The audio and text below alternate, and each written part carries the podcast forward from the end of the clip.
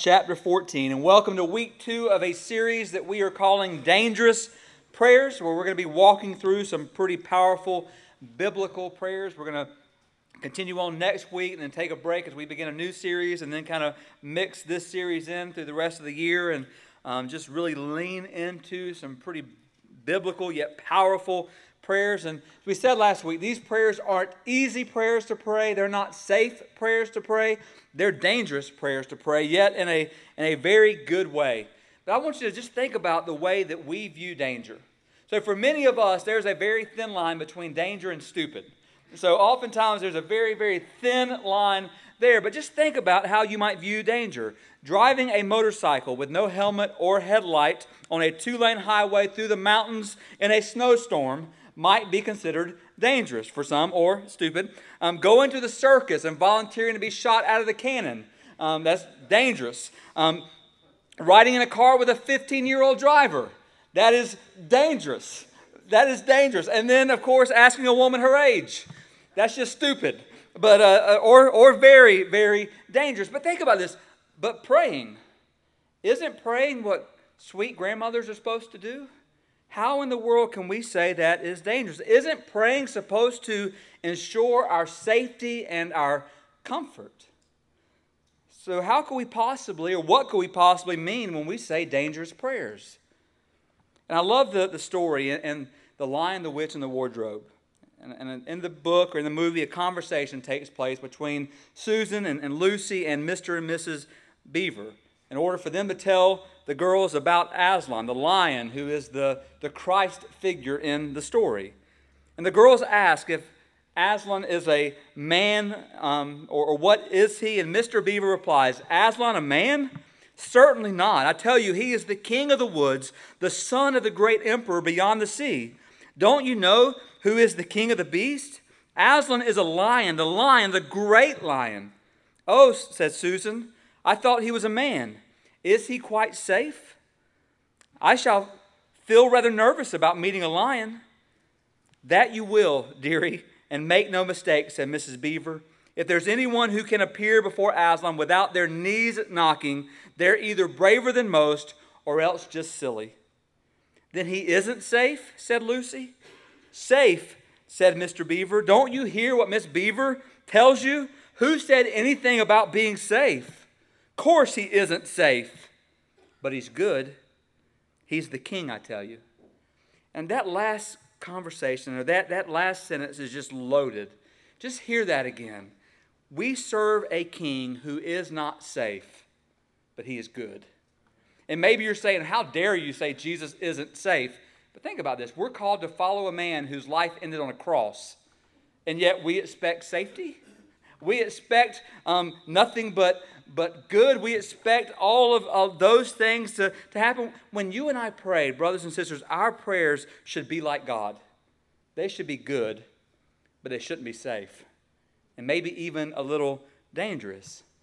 And last week we examined the first of our dangerous prayers in Psalm 139, 23 and 24. And the prayer is God, search me, know my heart, try me, and know my anxieties, know my fears, know my thoughts, and see if there's any grievous way in me.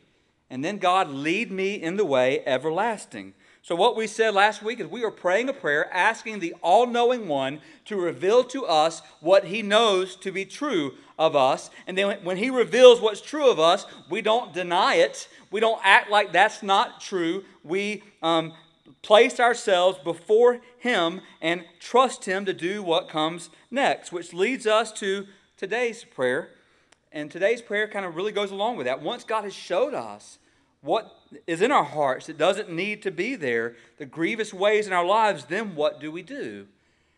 And today we come to probably the most dangerous of all the dangerous prayers. I, I probably should have put this towards the last so that you would stay with us. But if there is a dangerous, uh, the most dangerous of all prayers are prayed, it is this one. And I just want to warn you from the beginning there's some in this room that you might not like this prayer, and maybe you won't even pray this prayer, and maybe you think it's silly to even bring this up. This is not a feel good prayer, and this prayer definitely is not consistent with the God, please give me my best life now Christianity that so many people are grabbing a hold of. although this prayer is, is dangerous, it has the potential for God to open up our lives in a way for Him to bless us like never before. But it is not easy. For the prayer that we are dealing with involves two words, and those two words are this break me. Break me. God, break me of my sin, break me of my pride, break me of my self sufficiency, break me of anything that is me, and fill me with you. And like I said, this is not an easy prayer. This is not a prayer that we want to pray in our flesh, but this is a prayer that we must pray. So, what we're going to do is we're going to look at two different stories in the Bible today. Stories that are basically side by side in the Gospels. They're in the very same chapter of Mark, chapter 14. So, we're going to read um, them together. It's pretty much one story and then the, the other right after it. So, if you are able, I'm going to ask you to stand as we honor God's word together. We're going to read verses 3 through 9 and then jump over and read verses 22 uh, through 24. So it begins this way, verse 3 And while he, meaning Jesus, was at Bethany in the house of Simon the leper, as he was reclining at table, a woman came with an alabaster flask of ointment of pure nard, very costly. And she broke the flask and poured it over his head. There were some who said to themselves indignantly, Why was the ointment wasted like that? For this ointment could have been sold for more than 300 denarii and given to the poor. And they scolded her. But Jesus said, Leave her alone. Why do you trouble her? She has done a beautiful thing to me. For you always have the poor with you, and whenever you want, you can do good for them. But you will not always have me. She has done what she could. She has anointed my body beforehand for burial. And truly I say to you, wherever the gospel is proclaimed in the whole world, what she has done will be told in memory of her. And look at verse 22. And it says, As they were eating, he, meaning Jesus, took bread, and after blessing it, broke it and gave it to them, and said, Take, this is my body and he took a cup, and when he had given thanks, he gave it to them, and they all drank of it. And he said to them, This is my blood of the covenant, which is poured out for many. Let's pray. Father, we come before you today. Come before, Lord, this very difficult subject, the subject, Lord, two words that our flesh hates, but yet two words, God, that we need like never before. We need you, Father, to break us so that you may remake us. Or just show us today, God, things in our lives that shouldn't be there and break the hold of those things over us. Again, break us of our sin, break us of our pride, break us of our self sufficiency. And help us to find ourselves at your feet. And we pray these things in Jesus' name. Amen. You may be seated. So just think about this with me. Usually, when something is broken, its value either declines or its value disappears altogether. Not many people value or even want broken things, whether it be broken dishes, whether it be broken mirrors, broken bones. Nobody wants that, or broken down cars. When we think about those things, all are generally either, either, frowned upon, especially the broken bones thing, or they're discarded.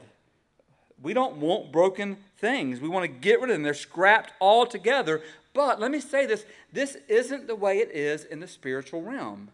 In fact, God puts a premium on broken things. God sees value in broken things. We see it as a weakness, God sees it as a, a, way to get into us, a way to minister to us, to the heart of the matter. In fact, I love the words of J.R. Miller. He says this Christ is building his kingdom with earth's broken things. Men want only the strong, the successful, the victorious, the unbroken in building their kingdoms. But God is the God of the unsuccessful, of those who have failed. Heaven is filling with earth broken lives and there is no bruised reed that Christ cannot take and restore to glorious blessedness and beauty. He can take the life crushed by pain or sorrow and make it into a harp whose music shall be all praise. He can lift earth's saddest failure up to heaven's glory. This, this is the picture of what our God can do. There is value in brokenness in the sight of our God. So I want to unpack this morning with us three truths concerning brokenness in His sight that will lead us, I pray, to pray together Lord, break me. So the first truth is this, hopefully pretty simple. We are all broken without Christ. We are all broken without Christ. So asking God to break us is kind of an ironic prayer. It's like asking an elephant to be big um, and gray, or asking a fox to be sneaky, or asking Brother Curtis to tell a joke. I mean, those things are natural, they they happen naturally. So the ironic thing is asking, the ironic of, of asking God to break us is that we're already broken without Christ. We're already broken people. Sin has broken us, sin has blinded us, sin has filled us with pride, sin has filled us with self sufficiency. Just think about the way most people are and how most people stand before a holy God. I read something this week that really just hit me, and uh, it went something like this God sends no one away empty except those who are full of themselves. God sends no one away empty except those who are full of themselves. And we see that so often, yet we forget how broken we are without Christ. And we don't just need to hear that we're broken. You can't tell a broken person that they were meant to be made whole and they're just going to walk away in wholeness of, of life. Let me just show you what that would be like. In the kingdom, the future kingdom age that we read about in Scripture, we are told that the wolf will lay down with the lamb. So let me just give you a little project today. Go to the zoo and pay an ungodly amount of money to get in and then go to the enclosure because it's no longer called a cage because that's not politically correct to call it a cage. So we go to the enclosure where the wolf is. So I want you to go and stand before the wolf, and I want you to begin to tell this wolf this biblical truth. In fact, get out your Bible and open it up to Isaiah 11:6 and begin reading, "The wolf shall dwell with the lamb." The wolf shall dwell with the lamb. And then turn over to Isaiah 65 25. The wolf and the lamb shall graze together. And I want you to repeat that over and over and over again until you can look in the eyes of the wolf and see that he gets it. And then what I want you to do is I want you to take him out of his enclosure and carry him to the enclosure where the lamb is and put him in. And guess what's going to happen? I don't know what's going to happen, but it's probably not going to be good for the lamb. So it's probably not going to end well for Mr. Lamb. Lamb chops might be on the menu. Here's the reality the wolf is not going to cooperate on the basis of a sermon or hearing truth. The wolf has to have a new nature, has to have a new nature in a similar yet greater way. It's not just enough for us to know that we're broken. Something must be done for us, and something must be done in us. It's not just enough for us to know we're broken, something must be done for us and something must be done in us. And that reality comes into focus when we get to verses 22 through 24 of Mark 14. Jesus is sitting um, with his disciples having his last meal, and we read, or we are told, and you can see it on the screen, we're told he took the bread, and after blessing it, listen to this, he broke it and gave it to them and said, Take, this is my body. Then he took the cup and said, This is my blood of the covenant, which is poured out for many. Just follow with me here, brothers and sisters. In order for you and I to be made whole, Jesus had to be broken. In order for us to be whole, Jesus had to be broken. Something had to be done for us so that something could be done in us.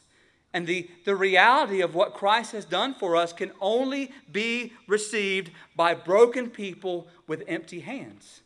If we come to God thinking we have our life together, we'll never see our need for what He can give us. And then if we come before God with our hands filled with things that we think we have to have, we will never be able to take from Him what He desires to give us. We have to come before Him broken people with empty hands. Yet you, you want to know what still doesn't make a whole lot of sense? Asking God to break us. Still doesn't make a whole lot of sense. Yet you know what even makes less sense? A perfect and just God giving up his innocent son to be broken for us. That makes even less sense. So here's the question today why do you and I, why should we pray to God, God, break me? Why should we pray that? God, break me. Let me tell you why. Because it's the only rational response or only rational prayer of broken people to a Savior who has been broken for us. The only rational response of a broken people to a broken Savior is, Lord, break me. Break me. We are all broken apart from Christ.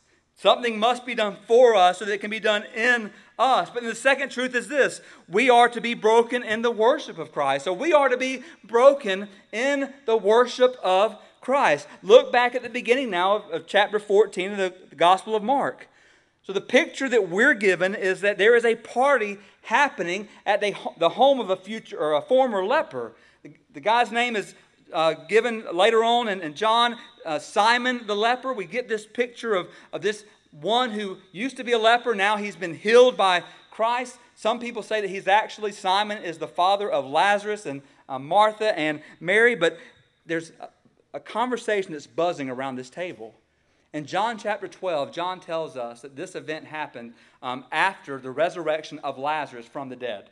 So Lazarus had been raised from the dead, and now in John 12, we read that at this event, not only is a former leper there, but so is a former dead person in Lazarus, along with his sister Martha. And then John 12 says it, it is their sister Mary who comes and pours out this perfume before Christ.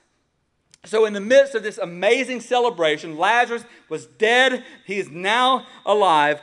A party is happening, and then we're told this that as he was reclining, a woman comes with an alabaster flask of ointment. She breaks the flask and pours it over his head.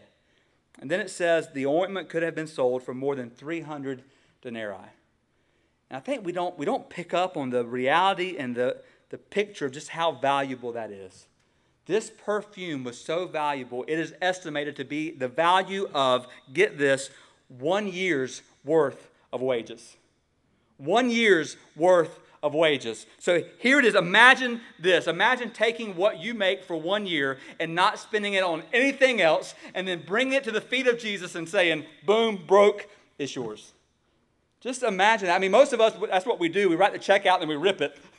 Can't cash it. and that's kind of how we live. And that's the reality. But that's, think about all of it at the feet of Christ.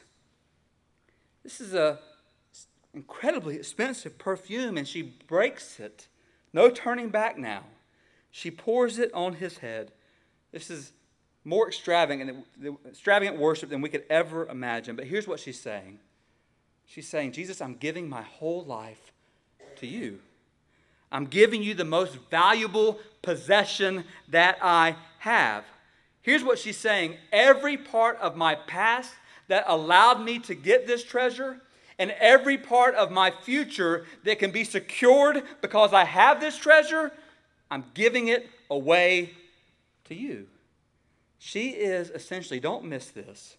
Don't make this about what it's not. She's essentially laying her life at the feet of Jesus, laying it all down. In other words, here's what she's saying Jesus, the way you have loved me and the way you have loved my family makes it easy for me to bring the most valuable possession that I have and lay it down at your feet because I know how much you love me and because I trust you. Because I trust you. What a selfless act of extravagant worship. But then John adds something. The Gospel of John says this Not only she poured on his head, she anointed the feet of Jesus and she wiped his feet with her hair. So to, to pour something precious that you have upon someone's feet is one thing, to wipe it with your hair is quite another. One commentator said this because a woman's hair is her glory, Mary was laying her glory at his feet. She was giving up her pride without respect for what others thought, and she was worshiping him, honoring him in humility. Brothers and sisters, I believe with all my heart that when we come to know Jesus for who he really is, it doesn't lead us to be puffed up with pride. It lead, leaves us humbled. It leaves us humble that we're able to know the one who has saved us. And then we worship him. We ascribe glory to him. We honor him, not as a matter of routine. We don't worship him saying, This is how it's got to be. It has to be this way, or it's not considered worship. No, we don't set the, the rules here. God does. But as we truly worship Him, our pride is broken. The things that hold us back from worshiping Him are broken. And notice this notice that this amazing picture of extravagant worship did not happen at a church service. It didn't happen at church. It happened as this woman was living a life of thanksgiving, and she encountered the one who she owed all of her thanks to. This is what a, a life of worship looks like. But here's the thing please follow with me here. Don't miss this. The other people in the room didn't get it. They didn't get it. They loved Jesus. The other, other in the room loved Jesus. They knew what he had done, but they didn't understand what Mary was doing. In their minds, how could you do this? What are you doing? We don't get it. And let me say something that I, th- I think we need to hear. Oftentimes, what keeps God's people on Sundays, as we hear the Word of God, from responding the way God is calling us to respond is our fear of what other people are going to think. We are so fearful about what other people are going to think that we fail to do the things that God is telling us to do in that moment. I can't tell you how many times I'll preach a message and somebody will come up to me and say, I just, I can't believe the altars weren't filled today. I can't believe that. And of course, I always try to make a nice response of, you know, well, people are responding. They're always responding. But I want to at times go, well, then why didn't you come down? Why didn't you come down? I mean, if, if we are sitting back going, I can't believe other people aren't responding, maybe we should be the ones to respond. And maybe, just maybe, if we responded in obedience, maybe just maybe others would. Maybe just maybe others would go, you know what? This is a place of freedom. This is a place where people are free to do what God is calling them to do. But here's the problem, brothers and sisters. We are so worried about what that person to our right or left is going to say or think that we do nothing. And I'm so thankful for people like Mary who didn't care. She didn't care. She came before Christ and said, You're worthy of my life. Here it is. And you know what happens when we do that? Not only are we broken before Christ, but Christ begins to break chains that's keeping us from being and staying broken before Him. Christ begins to break the, tra- the, the chains of fear of what other people are going to think, or fear of doing this for the sake of what God is telling me to do. God begins to break those chains as we are broken before Him. So we are to be broken in the worship of Christ. And then lastly, so we're broken without Christ. We're to be broken in the worship of Christ. And then lastly, we are to be broken in the work of Christ. We're to be broken in the work of Christ. Think back now. We're kind of going back and forth to the Lord's Supper. In the Gospel of Luke, Luke gives us the same exact picture of what Mark gives us, except Luke includes one thing that Mark doesn't include. So Luke gives us the picture of Jesus picking up the bread, breaking it, saying, This is my body. But then Luke includes these words in Luke 22 19, where Jesus says, Do this in remembrance of me. Do this in remembrance of me. And most of us in this room, I, I pray all of us in this room would agree that this statement is a reference to the ordinance of what we call the Lord's Supper or what we call communion. We take the bread and we take the cup, and as often as we partake in it, we do it in remembrance of Him. So we would all probably agree with that. We are celebrating the, the death, burial, and resurrection of Christ by doing it. We're doing it in remembrance of Him. And just, I think all um, conservative scholars agree that this reference is a reference to communion or to the Lord's Supper. Yet, some scholars think it, it goes a little deeper than that. Certainly, we are called to gather around the Lord's table and we are called to remember his broken body and his shed blood. We would all say that we are called to do that. And as often we do that, we do it in remembrance of him. But what if, what if Jesus was saying, I don't just want you together in a room apart from the world and do something and then walk out of that room with nothing that changes the world? What if Jesus had in mind that we meet here and we partake in communion, doing it in remembrance to Him? But what if Jesus also had in mind that when we leave these doors, we live broken lives? We have our lives, allow our lives to be broken so that other people would come to see the beauty and the glory of the one that we serve. What if God is calling us to live like Jesus and to love like Jesus? What if the Bible actually says that we are called to die to ourselves daily so that His glory may be revealed in us? What if that's what the Bible says? And let me just tell you, that's what the Bible says. Um, this, this clear, it's true. Therefore, true life begins when we're not just living for safety, we're living for sanctification. We're living to have Christ change us. And that's not always a, pretty process. It's not an easy process because Christ isn't always the easy way. But He's good. Therefore, because He's good, we say, Jesus, break me. And the reason we say that is because He made us and He's able to remake us. He's able to put us not back together again, He's able to make a new creation of us in Christ. So when the gospel says do this, maybe perhaps Jesus wasn't just saying just do an act, which we should do, but maybe Jesus was saying allow your lives, as mine was, to be broken and poured out for others. In fact, even the Apostle Paul said, If I am to be poured out like a drink offering, I am glad and rejoice. Just think about this. Therefore, let me just say this. Let me throw this before you today. What we're talking about, this prayer saying, God break me, isn't just for monks and missionaries.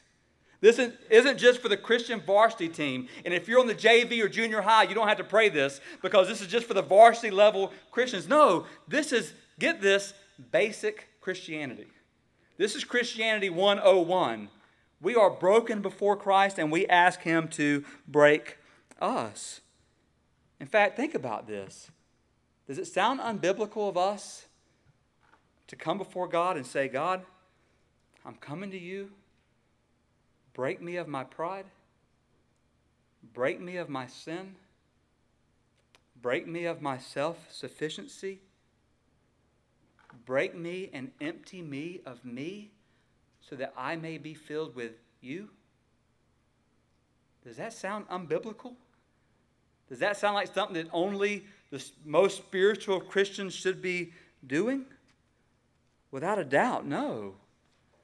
You see, here's the reality Jesus' body was broken, his blood was poured out. He didn't hold any back for the sake of us. And when Mary broke the jar, she poured it all out. She didn't leave a little bit back just in case.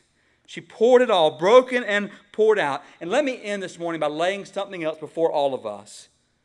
Every one of us in this room and every person in this world is pouring their lives out to something. Every single person in this room and in this world is having their lives broken and poured out either on something or for something or for someone. So the question is not, will your life be poured out? The question is, on what or on whom will your life be broken and poured out for? You can choose to pour your life out for the pursuit of happiness and all the things the world tells you is, leads to happiness, or you can pour your life out for the sake of the kingdom of God. We need to understand the choice that's before us. I think of Nate Saint. He was a, the missionary pilot who flew Jim Elliot and three others into um, Ecuador to minister to a tribe there where all five of the missionaries were killed. Nate Saint was not as well known as others, especially Jim Elliot, but he had a heart for the Lord. And in his journal, before he was killed, obviously, um, he wrote these words People who do not know the Lord ask why in the world we waste our lives as missionaries. But they forget that they too are expending their lives. And when the bubble has burst, they will have nothing of eternal significance to show for the years they have wasted. truth is, not only are Christians pouring out their lives, everyone is pouring out their lives. But only a few of us, or only few are pouring out their lives for that which is eternal. What are we pouring our lives out for? On temporary things or on eternal things? When you look back on your life, what are you going to rejoice in having done?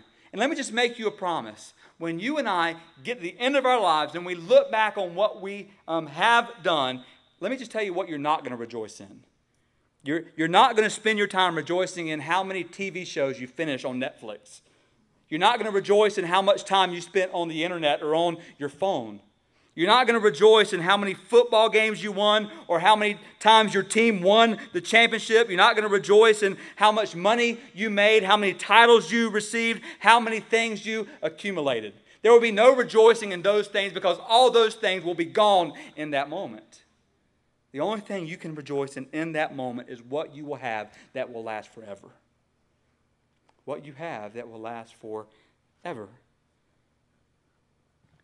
And in case that does nothing for you, it should, but in case it does nothing for you and you're still waiting for me to give you some nice, good reason to ever pray this prayer, let me, let me say this. We ask God to break us because oftentimes those whom God uses the greatest are those who have been broken the deepest. Those who, whom God uses the greatest are those who have been broken the deepest. But let me say this God doesn't waste your hurts. God doesn't waste any hurt or any pain that we have gone through.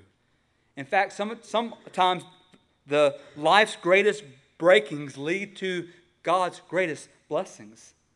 Or, as J.R. Miller said, because he is able to lift earth's saddest failures up to heaven's glory. So think about it. When Jesus gave his body to be broken, his blood poured out, he gave it all.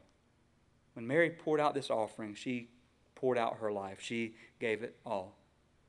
Are you and I willing? Are we willing to pray, Oh Lord, break me? Break me that my heart may be free to worship you. Break me that I may be free to serve you and free to love you and free to live for your glory and not for mine. I'm going to show you a prayer, and this not something we're going to pray out loud because I, I don't want to act like there's magic words here, but I just want to read this to you and ask you, would you be willing? Would you be willing to pray this kind of dangerous prayer? Would you be willing to come before God saying, God, break me because you're good. And therefore, any way that I might be broken, I will trust in your goodness. I won't run from your goodness. I won't doubt your goodness. I will trust your goodness. But do, do we have the trust in Him to pray? God, I know that you give grace to the humble. God, I know that. You give grace to the humble. So therefore, I humbly ask you to do a deep work in my heart. So get this. We're asking God to search us, to know our hearts, to reveal the brokenness of our hearts. And then we're saying, God, do a deep work in my heart and break me. Break me of my selfishness. Break me from anything that keeps me from knowing you. Empty me of me so that I may be filled with you. Are we willing to pray that prayer? I'm going to go ahead and ask you to stand. I'm going to ask the musicians, Kyle, to come forward as we enter into a time of invitation. But maybe, just maybe, you're here today, and maybe you're in that first picture. You are still broken apart from Christ. You're still broken. You're trying to put your life, you're like Humpty Dumpty, trying to put your life together again, and it's only leading to more and more brokenness.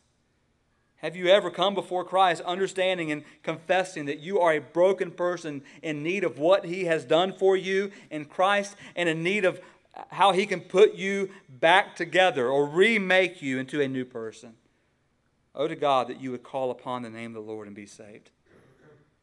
But also think about fellow brothers and sisters in this room today that our hearts aren't broken before Christ. We're not humbled before Him. The chains of what other people think haven't been broken upon us. We're still in that bubble of, I would do it, but I'm just so afraid so and so might say this or, or think this or, or do this.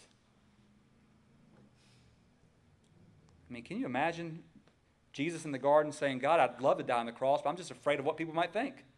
They might just not think I'm the king. So I'm not going to do it. I mean, just imagine that. He trusted his Father, and we must as well. Let's pray together. Father, we come before you. And Lord, we're already broken apart from you. We're nothing, God. We can't save ourselves. We need something to be done in us and for us. And we thank you, Jesus, for doing that. I pray for anyone in this room today that walked in broken apart from you, that today would be the day of salvation. Today would be the day that they would call in the name of the Lord and be saved, that they would turn from trusting in themselves, they would turn from their sin, and they would turn in faith to Jesus as their Savior and Lord. And Lord, I also, Father, pray for Christians all across this room. Or that for some reason or another we have we have jars and some of our jars are all the way filled up with us. Others are halfway filled, and others are just towards the bottom, but we're saving just enough in order to keep things safe. Lord, help us to see, God, that sometimes the greatest thing that we can do is to lay our glory down at your feet for the sake of your glory. Lord, help us today, Father, whatever that is in our hands, which represents our lives, to break it out and to pour it upon you. You are worthy of our lives. You're worthy of that. Father, I pray today that you would break the chains of, of broken people here, Lord, that are not doing what you're calling them to do because of their fear of other people, how other people might misunderstand, how other people might accuse them. Help us to follow the example of Mary. Lord, may this moment be about, Lord, not what other people are thinking, but about what you are telling us to do. Give us, Lord, the grace and the strength to do it. In Jesus' name. Amen.